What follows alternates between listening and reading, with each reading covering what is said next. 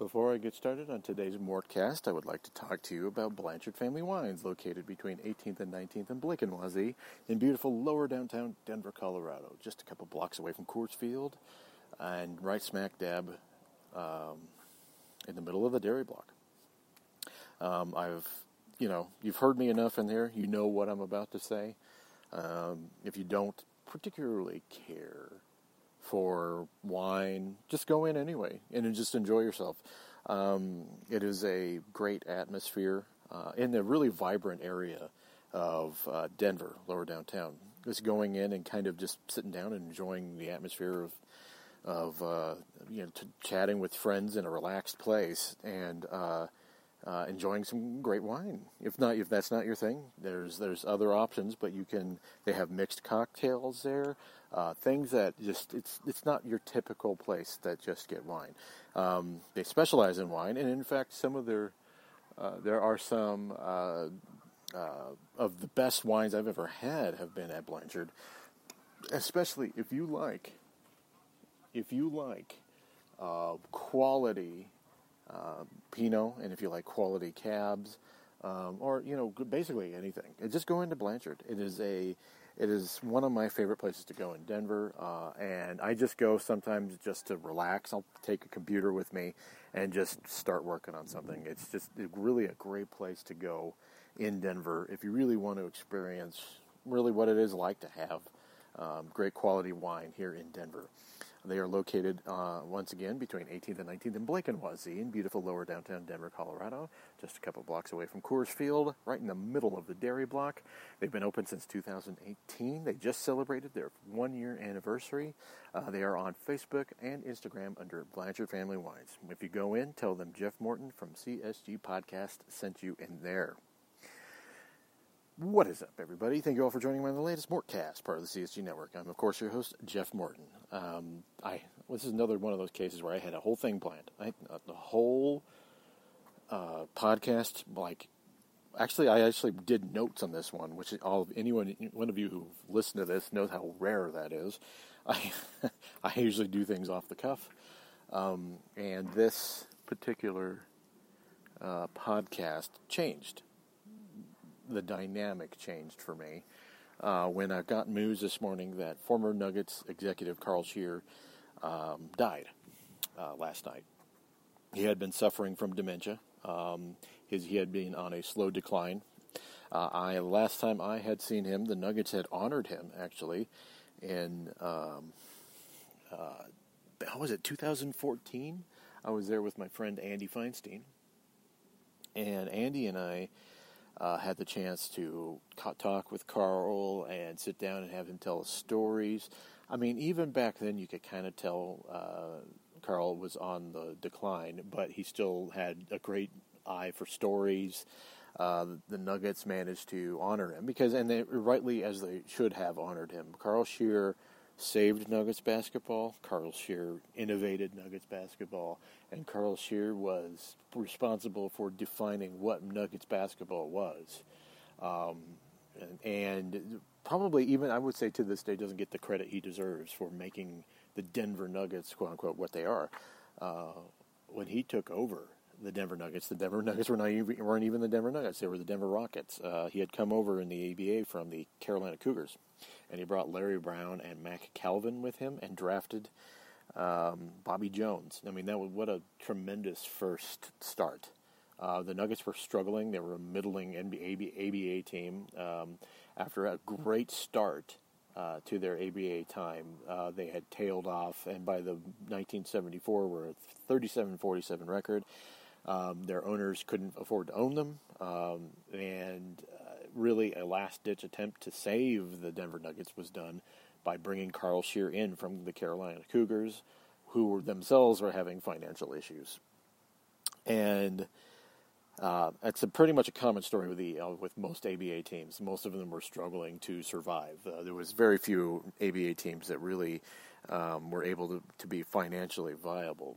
Um, Scheer came in changed the culture and decided to brand an identity on the Denver Nuggets, which was run and gun basketball, um, taking advantage of the altitude.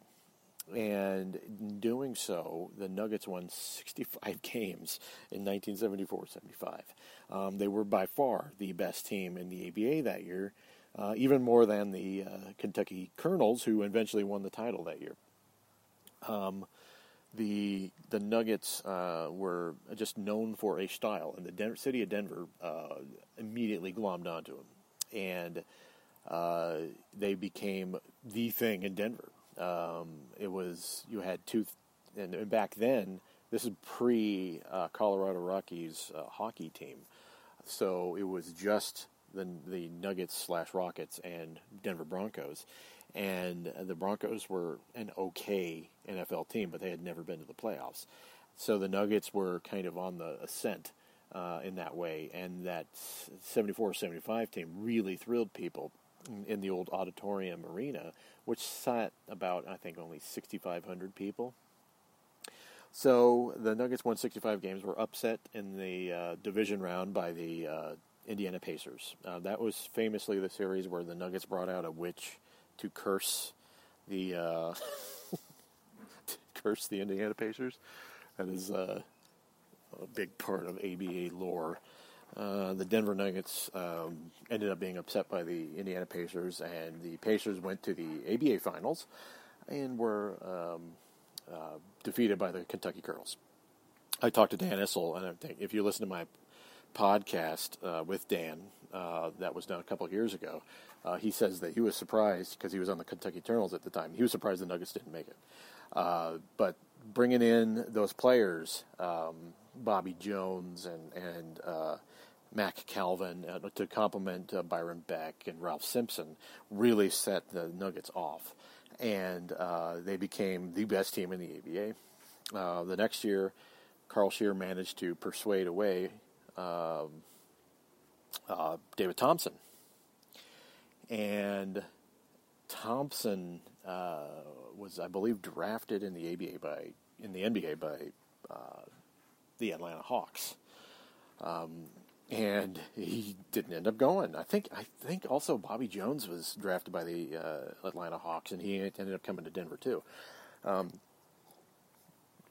the Nuggets were able to bolster this team even more after the addition of Thompson, who was a true superstar um, by adding Dan Issel. So the Nuggets, uh, by 1975-76, had the magical uh, three formula of three great players on the same roster, and it really set them off. That Nuggets team started off extremely well that year, and um, ended up eventually winning 60 games and going to the ABA Finals. Now, before all that happened, Carl Scheer had an idea, and it was to have the ABA All Star game in Denver, and have that All Star game feature the Denver Nuggets versus the ABA All Stars, which the Nuggets won. But it was up and down. It was a great showcase of ABA basketball. There was a lot of talent in the ABA. Artis Gilmore, Julius Erving, uh, George McGinnis. It's just like players that were absolutely really good and were, could have been star caliber AB, uh, NBA players and proven to be later. Um, and the Nuggets were part of that.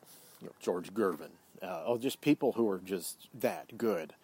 Um, and the Nuggets won. But during halftime of that game, uh, there was an idea that Carl Scheer had come up with, along with several Nuggets staffers, to create uh, a gimmick uh, kind of an entertainment gimmick. And Carl Scheer was in anything. Uh, if Carl Scheer was anything, he was a great promoter and a great innovator with outside the box ideas. And in 1976, nothing was more outside the box than the slam dunk contest. Um, and this was back uh, before giveaway rims, so the, like dunking the ball actually hurt your hands. Um, and the uh, David Thompson and Julius Erving famously faced off in this brilliant, brilliant halftime show uh, of a slam dunk contest, at which uh, Erving eventually won with his uh, foul line uh, dunk, which was emulated by Michael Jordan uh, ten years later, and that was that was really what the, started the the modern dunk contest was that that moment. It was created by Carl Scheer. And in fact, the whole spectacle around the All Star game was something that was completely the, the, the, in the mind of Carl Scheer, and it was a wild success for especially for a dying league. Uh, it was a wild success. Nuggets went through that year. They ended up playing the ABA finals. Actually, that entire playoff series with the Nuggets between the uh, uh, Kentucky Colonels and the New York Nets, both series were amazing. Uh, the seven game series the Nuggets played with the Kentucky Colonels, um, featuring Dan Issel, who was bought from the Baltimore Claws um, in 1975 was probably the best and most entertaining series in Nuggets history. It featured a brawl, it featured a malfunctioning shot clock, which probably altered the game and gave gave a win to the Nuggets. Um, there was just you get all you can get, and plus uh, featured Carl Scheer adding bleachers, uh, temporary bleachers to McNichols Arena to expand the capacity from 17,000 to 18,000, well over 18,000, and uh, making it like an insane carnival-like atmosphere that people remember. Those who are around to this day remember how great that series was. The finals uh, featured uh, the game six featured the Nuggets blowing a 20-point lead uh, after they put Bobby Wilkerson on David Thompson, who was having a monster game. Uh, David Thompson had 40 points that game, uh, and most of them were done in the first three quarters. Um, Dan Issel had 30 points and 22 rebounds. It was insane, absolutely insane. Nuggets end up losing the series in six games, uh, and that was the end of the ABA. Uh, Carl Scheer, Carl Scheer was the one of the biggest mover and shakers of negotiating the ABA's merger with the NBA. And Scheer and uh, the New York Nets team uh, owner both conspired to get to try, try to go into the NBA early, which they were blocked by in uh, Dave DeBusschere, the commissioner of the uh, NBA. So there was a ton of resentment from other uh, ABA teams towards the Nuggets and Nets as the season went on. And by the end, they had negotiated a four-team merger. The Nets, Nuggets, uh, Spurs, and Pacers all went in, and the Kentucky Colonels, which could have been a great candidate for it, folded uh, because John Y. Brown uh, didn't want to own a basketball team anymore, and then he changed his mind and bought uh, the Boston Celtics in the 80s. Um, so the the the teams uh, ended up going in the NBA, and one of the one of the most distinguishing parts of Nuggets history is the fact that they managed to be not only competitive but thrive in the in NBA when they first entered it, and it largely had to do with how talented the Nuggets were. Um, a team that was stacked with just great players, um, and they won 50 games and won the Midwest Division their first year.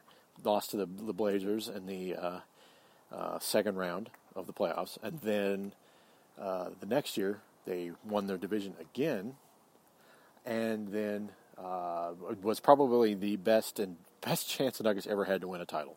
Was the 1978 season. They were a better team than the Seattle SuperSonics, and the Washington Bullets of 1978 weren't that good. And the Nuggets uh, lost their point guard mid midway through the season. Uh, and Brian Taylor uh, just flaked out on them and it kind of killed killed their season basically. And when they get to play the Seattle SuperSonics in the Western Conference Finals in 1978, it just uh, didn't uh, didn't work, and the Nuggets were defeated in six games, and they went through a down period. Uh, but Carl Scheer was the architect of those teams. He was also the architect of the worst trade in Nuggets history, and one of the worst trades in Nuggets history, and one of the best. And they were done within a year of each other. Uh, in, in, the offseason in 1978, Bobby Jones was traded from the Nuggets. He didn't want to leave, but there were some circumstances surrounding Bobby Jones' health that probably were indicating to him, to uh, Carl Scheer, that he couldn't stay as a Nugget. Uh, he traded um, Bobby Jones, the who was basically the heart and soul of the Denver Nuggets, uh, to the Philadelphia 76ers for George McGinnis. Um, by the time of 1978, George McGinnis was not the player he was in the ABA and basically loafed about. Uh, and had injury problems, and, and it just didn't work. The 1979 Nuggets were a disappointment. Uh, they lost to the Lakers in the first round of the playoffs in three games, uh, even despite the Nuggets having home court advantage. Uh, it just was it was not a good look. The Nuggets just didn't have it, and um, the team looked like they were on a decline a bit midway through that season. Um, Larry Brown uh, decided to quip, quit, and it just was bad. And a lot of that had to do with the trade of, of Bobby Jones. Uh, as I was said before, Bobby Jones was the heart and soul of the Denver Nuggets, and it just kind of looked like they, the Nuggets didn't have it. So at the end of that season, uh, midway through the 79-80 season, um, McGinnis just wasn't working. So the Nuggets went to the uh, Indiana Pacers and said, "We will give you George McGinnis back. Uh, your your once and your once once big big time star in the ABA. We'll give you him back if you give us Alex English." And trading George McGinnis, who had nothing by that point and was, as I said about uh, uh, Ricky Pierce when the Nuggets acquired him in 1996 uh, he was a corpse. Well, that was basically basically George McGinnis in 1979. They got Alex English from them for uh, George McGinnis, and it was maybe the best trade in Nuggets history. Uh, you could argue that the Fat Lever trade was also up there. Uh, you could also argue the Chauncey Billups trade in 2008. But I would say that considering the player they got and the, his impact for a decade, you can't underestimate the impact that Alex English had on the Denver Nuggets. And that trade really propelled the team uh, through the 80s. And uh, some of their best teams featured English and Issel and uh, Kiki Vandeweghe. And, you know, David Thompson was in a descent into uh, steep drug addiction by this point and wasn't long for the Denver Nuggets. And really, the team re- uh, relied heavily on Alex English from 1979 to 1982 to kind of pick the team up through uh, uh, the doldrums. Also, a key hiring was fi- uh, was firing Donnie Walsh, who had taken over for uh, Larry Brown, and hiring uh, Doug Moe. Another great move by Carl Scheer. By 1984, uh, Red McCombs had, had really officially bought the Denver Nuggets in 1982 and it was clear that it wasn't going to work out between him and uh, Carl Scheer. Carl Scheer left in 1984. Uh, he was replaced by Vince Boryla, who was a player in the ABA and uh, eventually took over as a GM uh, for several teams. And uh, he came back to the Nuggets. He was on the Nuggets in like the late 60s. He came back to the Nuggets and uh, engineered the Fat Lever trade. but it was Carl Scheer who set the template, and that team was outside of the Lever, Lever Wayne Cooper, uh, Calvin trade. The rest of that team was all Carl Scheer players, and they really, it's like they won 52 games that year and went to the Western Conference Finals. A lot of that had to do with Carl Scheer. Carl Scheer went from there to the Clippers. It didn't really work there because like nothing at that time worked with the Clippers because of Donald Sterling. Then he went from there to uh, the Charlotte Hornets and became their first ever general manager, selected Rex Chapman, um, set the template for what they would become. I believe Allan Bristow was their first head coach. Um, so they, they kind of set that way. They, they, they became uh, a team uh, that was able to actually, you know, despite never really succeeding that much in the playoffs, thrive with some great players because of the, you know, the the template that Carl Scheer set. Carl Scheer came back to the Denver Nuggets in 1990 for a very brief time. I think it was only about 10 months. And the only then the thing that marks his tenure with the Nuggets is the firing of Doug Moe. Um, now, it is largely felt that Carl Scheer, uh, that was not his idea, that it was uh, Bernie Bickerstaff's idea, and uh, and it was also uh, Robert Wussler's idea and uh, the whole spectacle around the Doug Moe firing was not good. You see Carl Scheer sitting there looking embarrassed, and it just wasn't. He he announced his own firing basically, and it wasn't good. Uh, Carl Scheer was miserable during that time, and it knew it just was not going to last. So he left the Denver Nuggets, and that was really the last time that Scheer was involved in an executive capacity with any team. Um, but what he did from 74 to 84 with the Denver Nuggets is unparalleled. And his effect on the modern game and pushing the pace and making it, keeping it from, you know, the, the dump it down to the center, um, slow paced basketball it was in the 60s and 70s, turning it into something that was much more, is a lot to do with Carl Scheer. Nuggets fans owe Carl Scheer an enormous debt of gratitude, and I hope I hope that the Nuggets will honor him tonight and give him what he deserves uh, as someone who was an innovator and someone who deserves a great place in Nuggets history. Thank you all for joining me on this latest Mortcast. I'll be talking to you guys later. Thank you very much.